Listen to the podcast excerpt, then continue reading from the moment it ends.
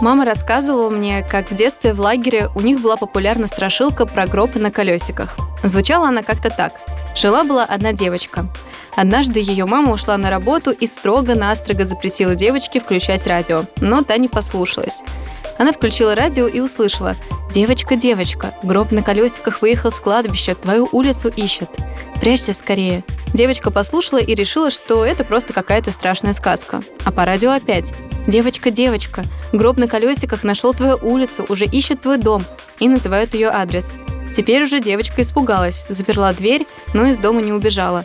А радио снова «Девочка, девочка, гроб на колесиках нашел твой дом, в квартиру въезжает». Вернулась мама с работы, а там дочка мертвая. Только рядом какое-то колесико валяется. Вот такие жуткие истории рассказывали маме в детстве друзья, в основном в лагере, и еще много других прав в черном-черном городе и так далее. Что же это за страшилки, как они появились и почему страшные сказки и страшные истории не одно и то же. Всем привет! Вы слушаете подкаст «Ясно-понятно», в котором мы обсуждаем все, что нас волнует. И сегодня мы поговорим о страшных историях и детских страшилках. У нас в гостях Татьяна Мирвода, кандидат филологических наук, выпускница кафедры русского устного народного творчества МГУ и независимый исследователь детского страшного фольклора. Татьяна, здравствуйте. Здравствуйте. Во-первых, э, давайте разберемся с легендой, которую с историей, точнее, которую рассказала Ира. Вы же наверняка слышали подобные интерпретации про гроб на колесиках и явно не раз. Да, безусловно, я слышала данный вариант, и даже в своем детстве я слышала вариант этой истории. Правда, это была антистрашилка. По сути, завязка и кульминация были такие же, но единственное, что в конце когда гроб на колесиках въезжал в квартиру, перепуганная девочка хватала топор, у нее, видимо, всегда под рукой, э, била по этому гробу, из гробика выскакивал очень недовольный, обиженный чертик и говорил, зачем ты мою бибику сломала? И на этом страшилка заканчивалась. То есть у вас не страшный вариант легенды? Да, ну, по сути, это был вариант, который я определяю как жанр антистрашилки уже. Татьяна, скажите, пожалуйста, чем все-таки отличается детская страшилка и сказка. Ну, или легенда, если угодно. Вот в чем принципиальное различие? Ну, во-первых, сказка, как мне кажется, в чем ее принципиальное отличие от всех других жанров фольклора, это то, что и рассказчик, и слушатель знают, что им сейчас расскажут историю, которая не претендует на то, что она была в реальной жизни, и как бы не имеет какой-то исторический и реальный подтекст. И все знают, что это именно вымышленная история. А в то время как детская страшилка, она именно претендует на то, что как будто с кем-то когда-то это могло где-то произойти. Потому что иначе, если не будет вот этого налета так сказать, реалистичности, то и эффекта не будет такого пугающего. И большинство исследователей предполагают, что многие дети, которые сочиняли рассказывали эти страшные истории, по крайней мере, это ну, 80-90-е годы, еще верили в то, что это с кем-то могло происходить. Вот, я не утверждаю, что все дети в это верят, тем более сейчас это маловероятно. Но изначально, когда складывался жанр, именно считается, что ну, они воспринимались примерно как былички, то есть, э, ну, что это возможно. И спрашивают, а в чем отличие от легенды? Ну, если брать в контексте фольклора, то легенда — это обычно такой вид несказочной прозы, в котором мы наблюдаем противодействие так, э, сил добра и зла. Обычно это с одной стороны, у нас э, христианские божественные мотивы, Бог, ангелы, святые, и они противостоят э, демонам. Но ну, в страшилках и... тоже. Вот у вас девочка с топором противостоит э, чертику, явно демоническим силам. И девочка с топором явно может быть каким-нибудь христианским образом, я не знаю, там, какой-нибудь воинствующей девы. Думаешь? Я не знаю, я предполагаю.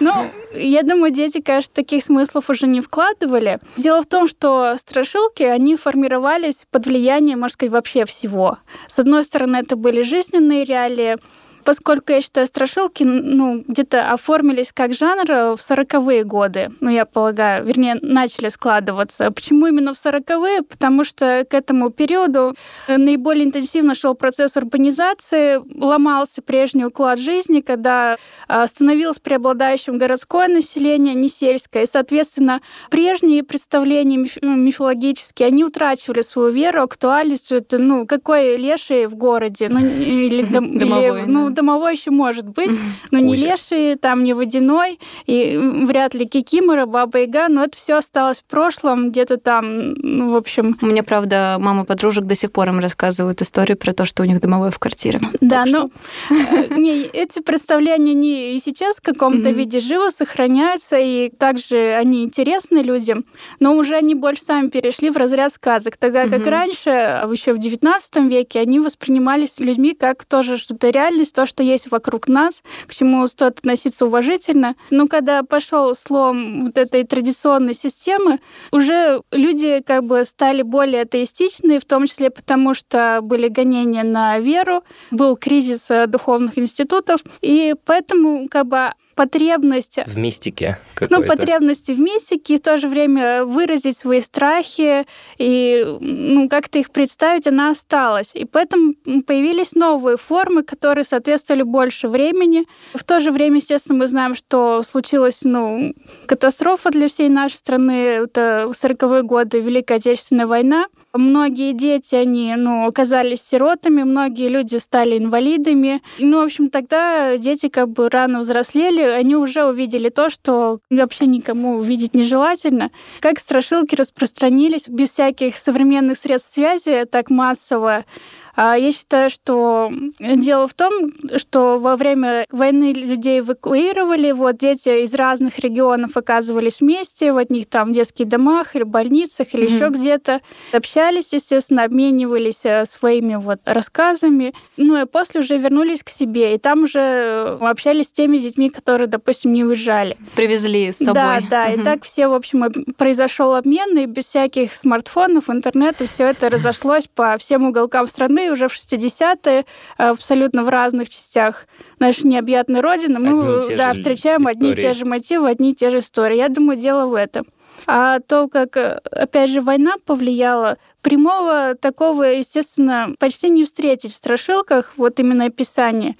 Эта тема, То ну, есть война нигде почти не фигурирует ну, вот, напрямую? Ма- да, мало. Это больше она, я думаю, осталась именно в городских легендах о блокадном Ленинграде, вот там, но меньше в детских историях. Однако у детей вот ну, в таких страшилках часто там мелькают образы там черная рука, красная рука, черная простыня, ну, какие-то маргиналии, части тела, вот, куски мяса. Я думаю, что это все-таки такие образы, которые, возможно, дети видели, вот, когда оказывались в том же блокадном Ленинграде или в других горячих точках. Насмотревшись, видели вот это мясо, это кровь. А те же черные руки, это могли быть, ну, какие-то там знакомые протезы вместо руки в черной перчатке. Или руки трупов. Ну, к сожалению, наверное, в то время можно было много чего увидеть, и я думаю, это, естественно, повлияло тоже на детскую психику. В то же время война такое событие, которое, ну, я просто, у меня дедушка тоже был ветеран войны, который всю блокаду прошел и Москву оборонял. И он, ну, как бы не любил про это вспоминать, про войну. То есть, как было и было. И всегда отказывался, где-то там приглашали выступать. Я думаю, также дети, отчасти они это... Блокировали. Да, воплотили вот в этих образах и забыли. Вернее, старались не возвращаться к этому. Поэтому оно осталось именно вот на таком уровне метафорическом в этих текстах, но а дальше не получила развития. А уже следующее поколение, которое, так сказать, ну, уже не были напрямую с этим знакомым, они в этих страшилках уже увидели что-то свое. Их, может, привлекло вот эта их форма легкая, то, что яркие вот эти образы цветные, там, ну, как я говорю, черная рука, черная простыня, черные шторы или там... Пиковая дама. Э, ну, пиковая дама — это немного из другой оперы. Ну, в смысле, что тоже персонаж страшилок, но он, конечно, уже появился под влиянием литературы там, очевидно. Возможно, гаданий. Более позднее поколение, которые не сталкивались с ужасами войны, ну, просто переняли эту форму, так как у них тоже была потребность как-то изжить свои страхи, прочувствовать их. Вот вы говорите про сороковые года, как такой, да, отсчет. Это именно когда жанр прям возник или когда он обрел какую-то уже понятную форму, то есть когда появились первые страшилки, или вот они именно в этот момент возникли? Вот, к сожалению, на этот вопрос я не могу четко ответить, и, mm-hmm. думаю, никто не может из знакомых мне исследователей. Дело в том, что детский фольклор, он вообще, в принципе, собираться начал поздно. Mm-hmm. Честно говоря, фольклор вообще в России начал собираться только в 17 веке, и то первые его собиратели были вообще иностранцы, англичане, не свои. И детские, как бы считается, что начали собирать во второй половине XIX века, но на самом деле там собирали вот колыбельные, сказки, там потешки. Ну, по сути, это фольклор, который не сами дети сочиняют, а который для детей, может, сочинять, mm-hmm. который им рассказывают, который они, конечно, возможно, воспроизводят впоследствии, но это не изначально не их авторство. А вот именно такой фольклор, который сочиняют сами дети, мне кажется, начали собирать ну, тоже во второй половине прошлого века. Ну, возможно, раньше какие-то отдельные исследователи там и записывали что-то между делом, но вообще официально в советской фольклористике того времени это не особо приветствовалось. Поэтому, Почему? Ну, почему тоже мне, честно говоря, не очень понятно. Но я думаю, потому что именно интересовало больше, так сказать, тогдашнюю власть показать именно то, что покрасивее. Ну, там mm-hmm. наши народные песни, какие-то красивые, красивые сказки, обряды. На самом деле красиво мало фольклора. Ну, в смысле не то, что он там ужасен какой-то, а то, что он о жизни. Вот какая есть жизнь, такой есть и фольклор но поощрялось именно то, что прославляет как бы русского человека и вообще ну, народы, которые живут у нас. А тут какая-то жуть. Да, и, в общем, и был интерес первый, ну, вот, типа, былины, вот, им огромное внимание уделяя сказкам. Но опять сказки все какие, они, многие были приукрашены еще самими собирателями, да, да а. адаптированы. И многие просто остались за бортом, потому что они не вписывались в вот эту парадигму образцового советского человека, которого великие корни, корни, которые там делают невозможное. И поэтому все это, ну, отсеивалось. А даже детский фольклор тоже, ну, всерьез никто не воспринимал, как бы, ну, что там дети сочиняют, ну, что это балуются они, и какая вообще мистика, зачем она это нужна, это несерьезно, мы как бы верим только в, в социализм, в разум, да, да, в разум, в партию. Вот, это, в общем, было не нужно. И поэтому в основном все искали долгое время именно вот эти былины, там, исторические песни. Подвиги. Да, ну вот все такое, и опрашивали снова уже поколение бабушек, дедушек, а не молодых. А угу. надо, конечно, всех опрашивать. Впервые в 60-х годах в Ленинграде сделали первые записи единичных страшных детских историй. Ну, об этом в 70-е годы был сделан доклад этими исследователями. Это собирала Гречина и Осорина, ее дочь. Но это не получило широкой поддержки у тогдашней научной среде. И они так отодвинули это в долгий ящик, однако это не осталось незамеченным. И как бы другие исследователи уже из других уголков тоже начали что-то там ну, втихаря собирать между делом, записывать записывать. А с 80-х годов уже как-то стало, ну, все это попроще. Уже тогда э, вышли первые публикации по страшилкам. И уже это все заметили эти страшилки, особенно детские писатели. Тот же Успенский, он просил читателей присылать ему страшилки, чтобы их повесть по ним составить, что mm-hmm. он и сделал. Вот, и уже, опять же, мы присылали огромное количество материала, там другие авторы подключились. Поэтому с 90-х начиная, и не знаю, как сейчас, но вот 90-е, 2000-е, 2010 еще было прям, ну, масса этих книжек вот с детскими страшилками, где были вроде как и без редактуры публиковались, и отредактированные, там всякие разные, там герои страшилок, там сама форма не страшилок, что попало. Естественно, это тоже не могло не повлиять на саму детскую традицию. Уже многие дети, ну, вот этих поколений, опять же, 80-х, 90-х, они уже из этих книжек почерпнули свой материал и дальше друг другу пересказывали. И поэтому сейчас вообще очень сложно понять, где вот эта страшилка, которая именно возникла вот Старая. в народе, да. да, аутентично, а где в этом материале пестром то, что дети просто прочитали, друг другу пересказали. Mm. А уже не отличишь, оно уже все функционирует как фольклорный материал. Татьяна, а вот вы сказали, что записывать начали в 60-х годах, да? То есть, получается, у нас где-то в России лежит огромный свод детских страшилок на тысячу рассказок, рассказиков от этих маленьких. Нет, нет, к сожалению, не так. В 60-е годы записали где-то точно не скажу, но, по-моему, ну, может, пару десятков, пару десятков всего отдельных единиц. Там вообще как было? Следовательница Ольга Николаевна Гречина, а, филолог, у нее было две дочери, они тогда были, ну, где-то лет 10, и они рассказали однажды вот такие истории там про что-то черные руки там.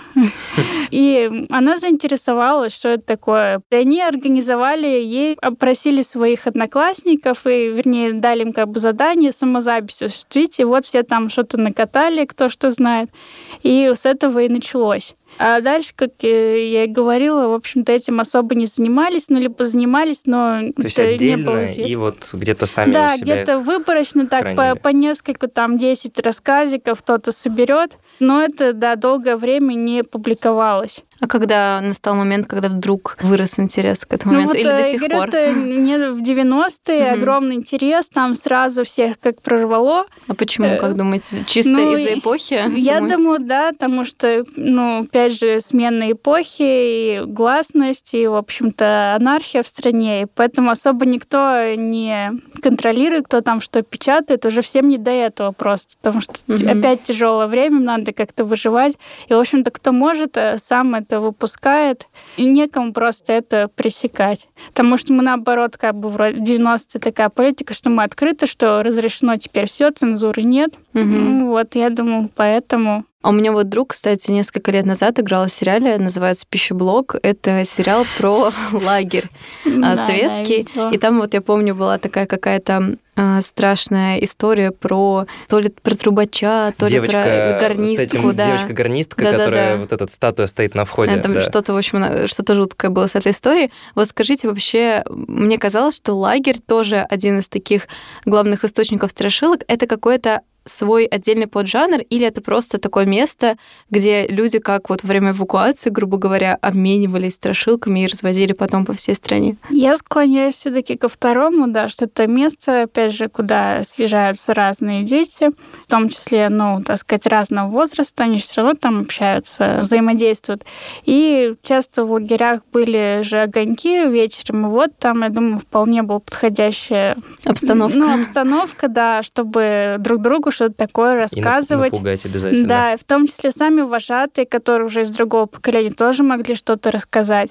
Поэтому я пока не выделяю как таковой отдельный жанр или вид лагерные байки, но Просто так вот э, в том же интернете очень часто называют страшилки. Вот страшилки и вообще все подряд лагерные байки, и все. Мгм. Естественно, это как бы пользовательское название, не жанровое название. Но мне тоже стало интересно, а может, все-таки можно выделить такой тип на основании того, что вот То есть есть ли Э, какие-то отличительные признаки да, но может вот, это э, не, не только вот именно все подряд, и вот обычные страшилки там рассказ, а может действительно стоит отдельно взять именно какие-то предания, так сказать, места, которые в этом лагере существуют, только в этом лагере, ну, может, рассказывать, конечно, не только, но они связаны с этим Мгм. лагерем, вот, и посмотреть, чем они отличаются. Но я пока этого не сделала. Вот, То есть это для фо- будущих исследований. да, просто да, потому что часто очень встречается именно вот это название лагерной байки. Я задумалась, может, все-таки что-то там ну, не так просто все, и есть именно те истории, они чем-то отличаются. Ну, мне кажется, они отличаются наполнением, потому что я вот помню, нам в лагере рассказывали байки про черного вожатого, который забирает всех непослушных детей, которые не ложатся спать после отбоя, и утаскивает с собой в лес, и после этого никогда их никто не видел. Потом Да, нам тоже рассказывали в лагере про ви- черного вожатого. Во-во, еще я помню, это вообще какая-то сумасшедшая история. Я до сих пор не верю, что мне кто-то рассказал про черную повариху, которая, типа, она подмешивала какие-то яды, знаете, всякие отравы в детские, эти как, ну вот, в порции, и кто-то, кому не повезло, отправлялся в лазарет э, местный, да, и она потом их оттуда крала. А потом, ну, родителям детей говорили, ну вот, пропал, Пропал, да. пропал ваш мальчик. да». Ужас. Был да всплыл, как говорится. Ну да, вот интересно проследить, э, какие именно сюжеты, насколько они не характерны для традиции в целом, и пересекаются ли вот эти истории из разных лагерей. Я когда была в лагере, там, ну, истории были вообще там, что типа было конское кладбище раньше, там призраки лошадей появляются. И мы там, помню, были с одноклассниками тоже, и что-то мы наслушались от этого всего, нам так страшно стало, а мы еще дурачки зачем-то. У нас были стикеры, мы не знали, что с ними делать, подписали не свои имена, повесили над кроватями. Вот, типа, где кто расположился. Потом что-то погуляли, там нам что-то везде тоже померещилось, послушали истории, потом вернулись в свои палаты, а там вот эти стикеры, и вы подумали, блин, аж как на надгробие смотрятся, мы это все скорее посрывали, и вообще уже потом не спали, скорее думали оттуда уехать. Да уж. Вот. Но... Сразу пометили всем черным вожатым и черным поварихом, да, кто где лежит. где. Вот. Но нам было вроде уже 14-15 лет, а все равно вот так еще как бы сами себя настращали Татьяна, и а сработало. вот вы сами собирали какие-то такие вот страшилки, которые вот вам лично рассказывали? У вас есть, например, записная ну, книжечка? Да, есть. Страшилки мне 15, и понеслась. Ну да, которые мне в школе рассказывали, ну вот я одну рассказала про гробик на колесиках, мне одноклассник рассказывал. Потом в стационаре мне рассказывали тоже про пиковую даму, как она отрубала всем головы. Мы ее после этого, естественно, пытались вызвать еще. Да, мы и... рисовали помады да, на зеркале да, лесенку. нам даже показалось, что там шаги появились. Ну, мне кажется, это фантазия у всех сразу. Ну, может. Но мне кажется, такая была помада, которая просто после нанесения у нее как бы, ну, слой такой, а потом как бы, как сказать, лопается чуть-чуть. И вот это как шаги, ну, может быть, похоже. Мне кажется, в этом было дело. Будем, будем думать, что это была помада. какие еще зеленые глаза, которые тоже скачут по стенке, и мама там приходит без частей тела, потом неизвестно как душит девочку без рук. Вот. Вы упомянули антипугалки, мы еще к ним вернемся, но, может быть, я сейчас про них и скажу, в общем, вы меня поправите. Я помню, в мое время, мне кажется, уже это было скорее родители рассказывали, то есть я не помню, чтобы мне друзья рассказывали, но моей, моей маме, например, они все время передавали такие жуткие, на самом деле, ну как бы как будто бы смешные истории, вроде маленький мальчик по базе гулял, разные кнопочки а, нам нажимал, да, да, типа да. взлетели ракеты, там всех уничтожили. Или что там мальчик сорвался в шахту лифта, и там бабушка ищет его ботинки. Ну, то есть вот это все. Ну, да. То есть это как, бы, как будто бы очень-очень черный юмор. Это вообще имеет отношение к страшным историям, это или какой-то вообще другой, другой ну, жанр? Я считаю, что это абсолютно другой жанр, не имеет отношения. Ну, естественно, там есть э, схожие приметы, то, что часто это герой главный это ребенок, что это тоже эпос просто в стихотворной форме. Но, собственно, на этом сходство и заканчивается, потому что то, что вы нам пересказали сейчас, это называется садистские стишки. Но действительно, даже многие исследователи часто под одну гребенку вот это все берут из страшилки, садистские стишки, там пугалки, а, садистские, э, да, садистские. какой. А, мне тоже, кстати, детские стишки да, послушать. Это, это просто детские стишки. Я думаю, ничего себе. Это садистские стишки. И тоже э, самое, опять же, когда обращаешься вот к современному материалу в интернете, то тоже сами пользователи пишут, ну, сейчас я вам расскажу страшную историю, и печатают стишок, стишок, стишок, стишок, ни одной страшилки, но для пользователя это страшилки. И ничего с этим уже не поделать. Но ученые чтобы исследовать этот материал, нам надо прежде всего его определить, разбить, отделить одно от другого. Поэтому ну, я тоже разделяю. Есть э, страшилки, там пугалки, а есть садистские стишки. И почему я еще их отделяю? Первое основное различие то, что садистские стишки, на мой взгляд, придумали не дети, опять же, а взрослые. То, что они... Ну, потому что они с черным юмором таким Да, сложным, и там часто политический вообще какой-то угу. юмор. Там про магазин Березка, там, допустим, мальчик э, пошел березку, что-то там купил что-то за доллар, там дедушка пошел искать мальчика, и доллар вернули, мальчика нет. Вот. Но это ну, уже, честно, уже больше в, в сторону страшилок. То есть тоже, типа, пропавшие дети, это, знаете, ну, там черный, все... черный продавец из магазина «Березка». Да, Нет, там просто... все истории такого плана, да. Нет, там в садистских стишках именно, что все погибают довольно глупо и жестоко. Причем там именно э, близкие родственники, они этому способствуют всячески. Ну, в страшилках тоже такое есть, но в садистских стишках э, для этого особо, ну, как повод не нужен. Там представляется, как будто бы у родителей уже давно просто ждали момента Да-да-да. Я сразу вспомнила про мальчика, который играл в водолаза в унитазе, фантазии, да. папа его смыл. Да, да.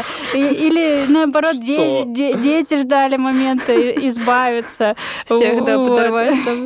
Ужас. А в страшилках все-таки обычно этому предшествовало, что все-таки какая-то была вроде семейная идиллия, но вот в один ну, момент ну, ребенок даже где-то ослушался. Нажимает и ядерную кнопку все. и нарушает ядерную идею. Родители, как бы, там обычно матерь, бабушка просто не нашла лучшего выхода как сделать из него печенье красное. Как бы отличие, еще раз повторю, что это придумали взрослые, потому что там часто, ну, как бы, помимо тем насилия завуалированный явный политический подтекст. И садистские стежки, когда исполняются обычно и сам рассказчик, и исполнитель тоже в курсе, что это будет сейчас как бы типа шутка, такая черный юмор. Никто никого не собирается пугать. Угу. Вот. Цель другая. Да, другая цель. А именно у детских страшных историй цель как раз раз-таки напугать слушателей, самому как-то проработать вот свой некий страх, испытать это переживание вместе с кем-то, его разделить, чтобы уже было не так тревожно. Кстати, Татьяна, а вот есть какая-то, ну, я не знаю, обязательная традиция, например, рассказывать вот эти страшилки детские? Это обязательно должно быть в темноте, там, я не знаю, при свете свеч или что-то в этом духе? Есть какие-то, не знаю, ритуальные моменты рассказывания э, детских страшилок? Ну, по моему опыту, мне это в моем детстве как-то спонтанно получалось, но, опять же, мы были, да, там одни, без взрослых, вот, и кто-то что-то вспоминал, э, рассказывал, или на каком-то там заброшке. Иногда даже просто в школе зашли в туалетной перемене, и подружка, ты знаешь, вот там вот в туалете вот живет, это типа, он там одну девочку там подцепил красным ногтем, утащил ее, такое. Ну, согласно исследователям той же Осориной, Чередниковой, что да, раньше, до 80-х годов, были такая традиция где-то собраться в темноте, да, без света, обязательно без взрослых, в каком-то, ну, потаенном месте, и вот это рассказывать друг другу. Но тогда же и, и время было другое, как бы особо ни телевизоров, ничего нет, тем более ни смартфонов, ни интернета, и какой досуг у детей? Ну вот игры, а потом как бы станут от подвижных игр и посидеть, вот что-то друг другу рассказать. Но у меня мама, у нее детство прошло как бы еще на рубеже 60-х, она мне рассказывала, что да, у них был такой дом старого типа, там был очень длинный темный коридор, дом небольшой, все друг друга знали, это было в Пермском крае. И там они собирались в этом коридоре, и вот тоже каждый по кругу рассказывал действительно эти истории. И потом все расходились и боялись. Вот, и тряслись. Но вот и сейчас как бы времена другие, дети другие, более скептические, уже более видавшие всего. Вот, а скажите... И их таким не возьмешь. Вот да, я хотела спросить, а жанр вообще имеет шанс на будущее? Или вот с развитием всех технологий, с таким разнообразием контента уже страшилки не пугают? Как вам кажется? Ну, уже, да, в 90-е тоже исследователи, которых вот прорвало, они тогда сразу же их прорвало обид тревогу, что вот уже все жанр себя исчерпал, все конец, детская литература все отравила, и вообще сейчас свои фильмы все смотрят, никому это не интересно. Но на самом деле мое детство в 90-е еще это было. Может, не было так распространено, но было. Позже, 10 э, лет назад, я просто тоже ехала по своим делам в троллейбусе, и вдруг зашли две девочки, сели сзади и начали друг другу травить эти страшилки. Я включила сразу диктофон, естественно, к сожалению, там была не одна, и так бы я бы с ними, наверное, доехала, но немножко записала. Вот. Ну, в общем, это 10 лет назад, то есть это получается, ну, в десятые годы страшилки рассказывали еще сами. Недавно. Да. Кроме того, что я сейчас занимаюсь исследованием, собиранием интернет-фольклора, вот, крипипастой, ну, и в России это очень, ну, просто гремучая смесь, на самом деле.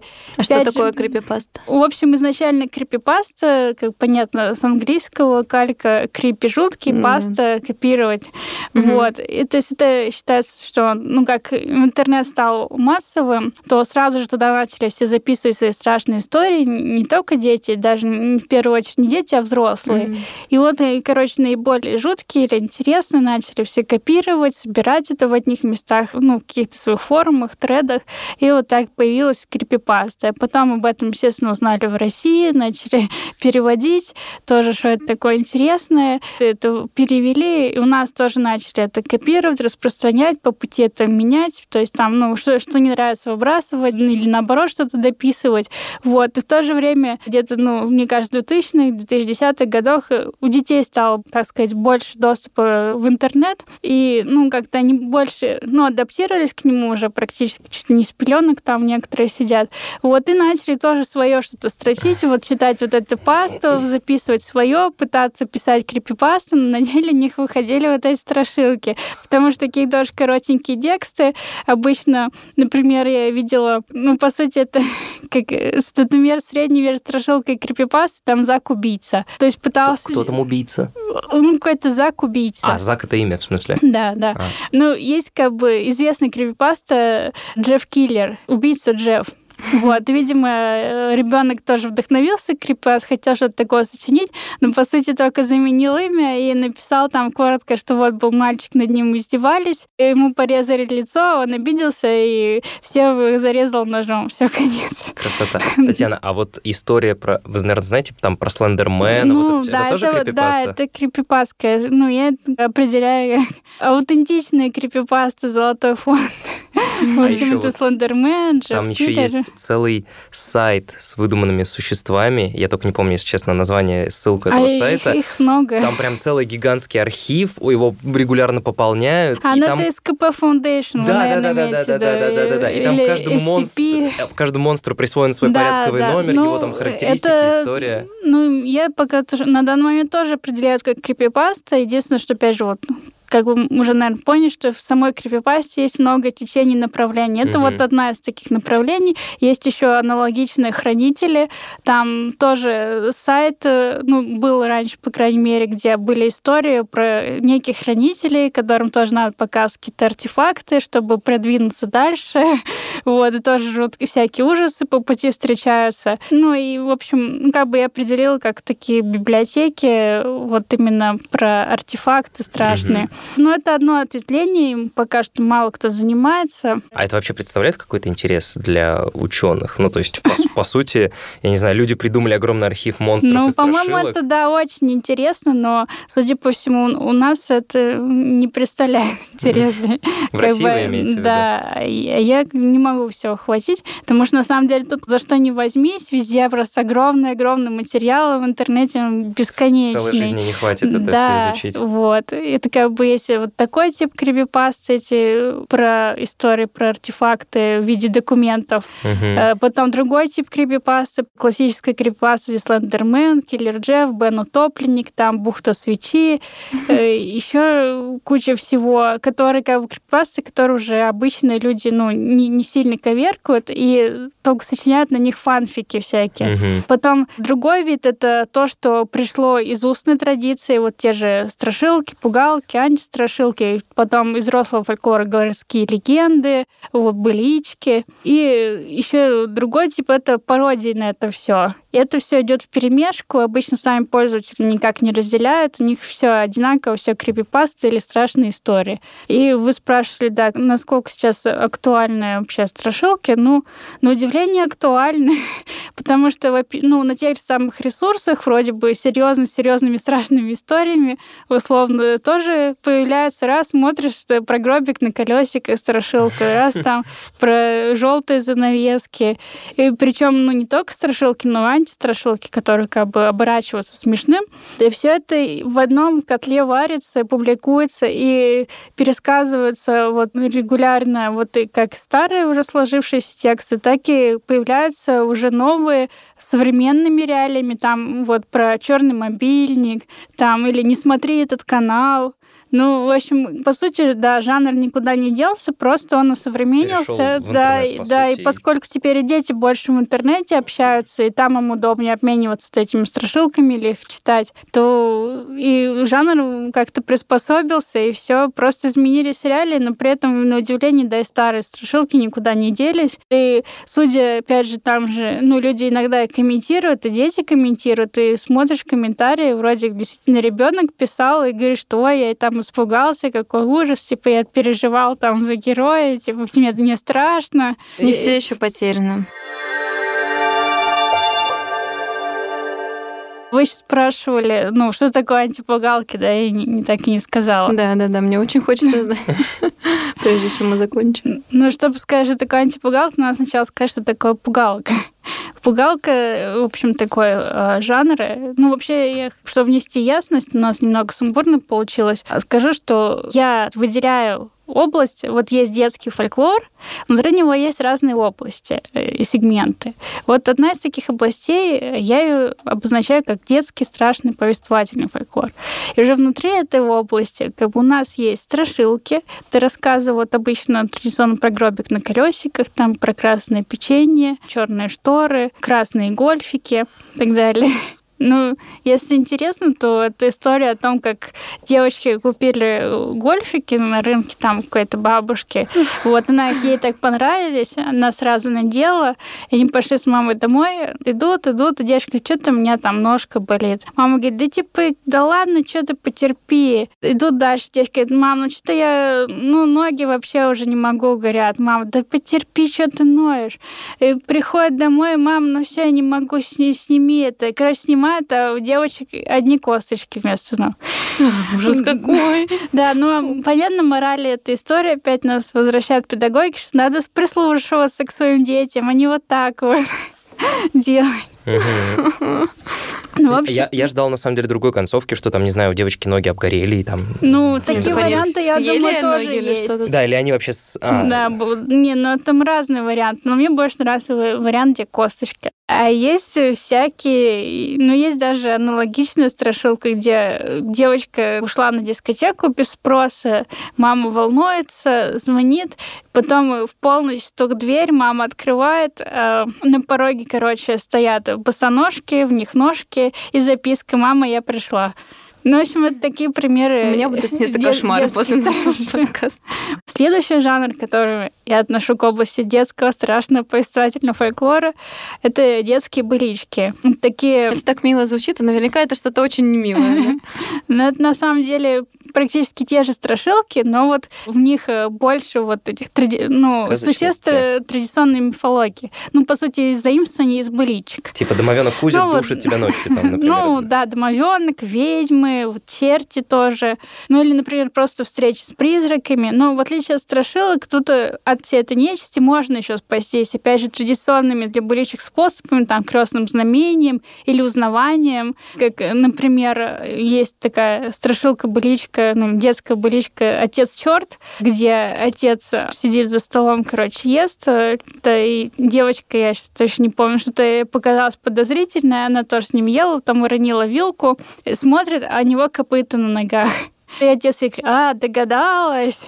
Вот. И на этом- Блин, вы знаете, вот эта история про отца черта мне очень напомнила рассказ Филиппа Дика. Это американский фантаст. У него был рассказ, он называется как-то «Подмененный папа» или как-то так. И там, в общем, история была про то, что на Землю упали инопланетяне, и они, в Мгм. общем, забрали там А, ну да, семью это- мальчика и да, заменили да, их собой. заменили. А потом мальчик в какой-то момент обнаруживает трупы своих родителей в саду, там, знаете, закопанными, или где-то под э, грудой вот этих вот листьев, и он такой, все, ну, там, надо бороться с этими... Да, организует подпольное да, да, да, сопротивление. подпольное сопротивление всем этим вот э, инопланетянам, и он потом спрашивает у своего друга, то есть он вот делится своими переживаниями, говорит, у меня там инопланетяне по дому Мгм. ходят, а ему друг говорит, что у меня тоже... да. Да, и они, в общем, начинают вот эту вот борьбу против инопланетян. Ну, на самом деле, это действительно очень популярный мотив. Я думаю, он в зарубежном фольклоре присутствует, поэтому как бы рассказ тоже не на пустом месте возник, просто в более современных реалиях.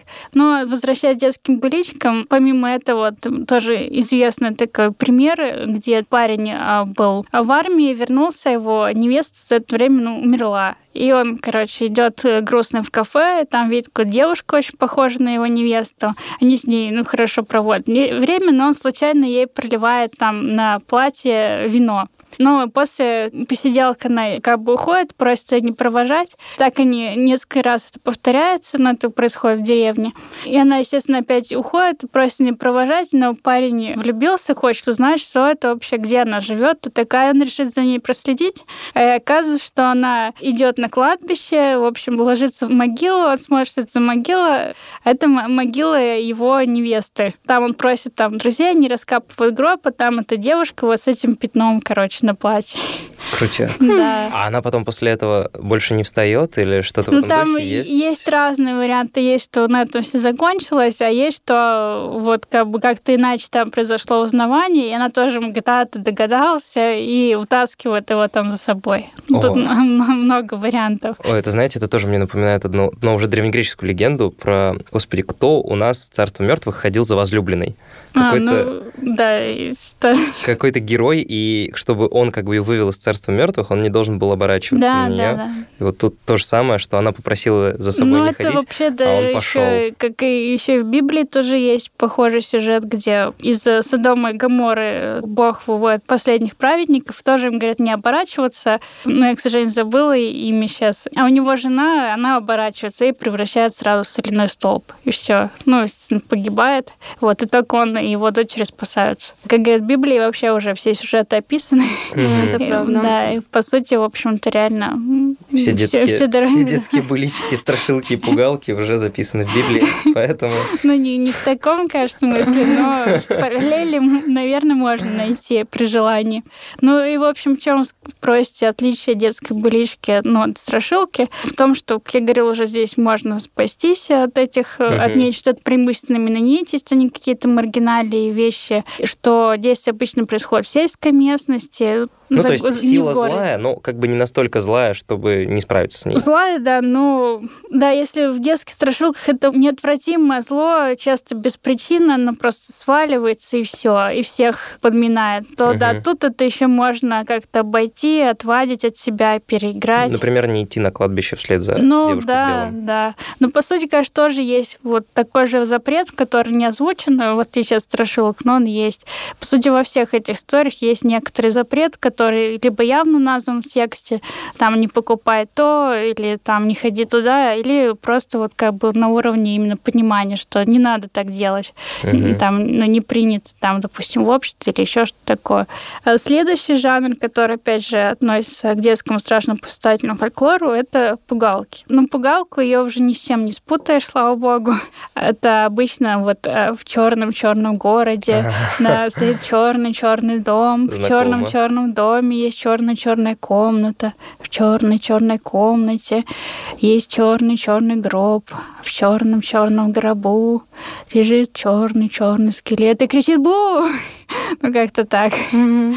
Вот это пугалка. В общем-то, тут, ну, не- Тут эффект неожиданности. ну да, для больше. тех, кто не слышит. Ну, это, я так понимаю, это, знаете, монотонное повторение какого-то одного да, вот это этого сквозной, лейтмотив. сквозной эпитет Ты черный. вводишь своего Да. слушателя, не знаю, в транс, можно сказать, он типа слушает, слушает, слушает, потом да, его да. резко вот, должен. ну, тут надо уме- уметь, конечно, хорошо рассказать, именно погрузить вот в этот, да, в транс. И там, как мы видим, что у нас, по сути, как бы тут сам слушатель Мгм. и рассказчик. И пока они не вторгаются в этот текст, то ведь ничего не происходит, как бы вот этот скелет или там покойник, что он бы так бы себе Лежит, лежал да. бы спокойно, никого не трогал. Но вот мы сами к нему зачем-то зашли и получили. Это поэтому вот э, предваряющая часть этих всех пугалок такая длинная. Ну да, надо, чтобы потерял такой- бдительность. Да, да, да, да, да. Да, вот и вот этот повторяющий сквозной эпитет черный тоже усиливает вот этот настроение, потому что обычно там везде черный черный, ну либо вариант темный темный. Ага. Просто бывают разные обстоятельства. Мне кажется, можно усовершенствовать формулу пугалки и, знаете, ну, чтобы рассказчиков был один, один слушатель и один помощник рассказчика, который пугает сзади. Я, я, я думаю, что так тоже делали, мне кажется. Потому что вообще пугалка изначально, судя по всему, это, ну, как бы не изобретение русского фольклора, это заимствованный жанр. Потому что у нас, мне кажется, они ну, не особо популярны. А вот, например, я когда сравнивала, да, там, зарубежные страшные истории смотрела, то там мне попадались довольно много разных пугалок, более вариативных. И, судя по всему, они возникли давно, но там, скорее всего, это больше словесные игры, нежели именно страшные истории. Но mm-hmm. это точно не знаю. Но, в общем, я думаю, что пугалка из всего то, что назвала, наверное, самый древний жанр, но, скорее всего, заимствованный. Но возможно, что у нас он появился только во второй половине 20 века, когда именно больше начали изучать в школе английский, и появилась библиотека современной там американской английской литературы. Я думаю, что он с этого момента возник. Мне ну. захотелось провести социальный эксперимент и начать рассказывать эти страшилки сестре. У нас во всех выпусках сестра Да, я, всегда вспоминаю. У нас просто выпуск про ПТСР про, был. Про ПТСР. Я тоже там сестру вспоминал. Да, ты, ты рассказывала, что играешь в страшные а, какие-то а, да, стрелялки, да, да, да, и сестра смотрит, и ты не знаешь, как объяснить, и почему ты убиваешь людей в игре. Мы не знаем, что она читает в интернете, может, она Не, ей 4 года, она ничего не читает в а, интернете. А, ну, ну, это вы так думаете. Не, я уверен, у нее нет телефона, как а, бы. Ну, хорошо. У нее только... Но у нее есть друзья-ровесники с телефонами. Ну, ну да, кстати. В детском саде они там, не знаю, не знаю. Просто у нас в детском саде все можно было узнать уже. 90-е. Поскольку не пытайся как бы, прячь, не прячь ребенка, все равно откуда-нибудь что-нибудь узнает. Поэтому, мне кажется, лучше не то, что на него это все наваливать, просто если увидишь какой-то интерес вот к чему-то такому, надо ему объяснить, что там, что хорошо, что плохо, чтобы у него были четкие моральные ориентиры, чтобы в дальнейшем... Чтобы гробик на колесиках нужно бить топором, да? Не, ну там же в истории началось вообще с того, что... Слушаться маму надо. Э, да, девочка что-то не то делала, что ей запретили. Вот и приехал гробик на колесиках. То есть надо родителей слушаться.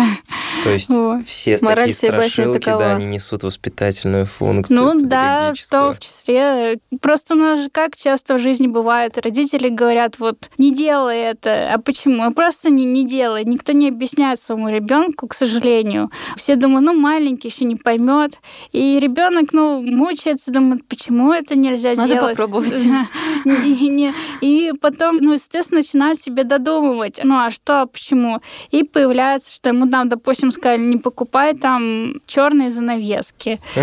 Э, и в страшилке появляется, соответственно, то, что вот, а он купил, и оказалось, что они душат всех. Потому что родителям не объяснили, а почему их не покупать. Никто не знает. Ну, то есть суть в том, что именно надо разговаривать с своим ребенком и не бояться, что он что-то не поймет. Рано или поздно он все поймет. Надо, наоборот, стараться ему объяснить, что, почему, как делать, а не просто потому что потому. И как больше проявлять доверие к своим детям. Мне нравится знаешь, эта нота. Каждый, каждый выпуск подкаста заканчивается какой... Я вспоминаю сестру, начинается что-то про педагогику и родителей, и типа отцов и детей, и наш подкаст резко уходит в этот совет родителей. Ну, потому что у каждого выпуска должна быть цель, Руслан. Да, это наша цель достигнута. Мы призываем наших слушателей записывать крипипасту и детские страшилки, да, не терять эту традицию и рассказывать своим детям, ну, объяснять, короче. Что хорошо, что, что хорошо, плохо. Что плохо да. Крошка сын к отцу пришел. Да, и спросила Кроха. А дальше не помню. Что, что такое хорошо, что, что такое плохо. Ну, простите, простите. Удивительно, сколько жанров, сколько особенностей, сколько нюансов. Думаю, что можно об этом вечно говорить, да, вечно пересказывать. не все назвали. Да, мы еще не все назвали. Не всё. Но спасибо вам большое, что сегодня пришли и хотя бы, так скажем, ввели нас в этот мир удивительных, страшных историй. На самом деле, мне так страшно, что я сегодня постараюсь не думать об этом перед сном. Вот, казалось бы, я взрослый человек, но нет. Спасибо большое, что пришли. Да, спасибо, спасибо большое, спасибо, что рассказали. Что пригласили. Это был подкаст «Ясно-понятно». Его ведущий ведущие Ира Любина и Руслан Жигалов. А сегодня с нами была Татьяна Мирвода, кандидат филологических наук, выпускница кафедры русского устного народного творчества МГУ и независимый исследователь детского пугающего фольклора. Татьяна, спасибо вам большое еще раз. Спасибо. Подписывайтесь на наш подкаст на ria.ru, в любых других местах, вроде Apple подкастов и так далее. Оставляйте отзывы, делитесь с друзьями и спасибо, что послушали. До встречи.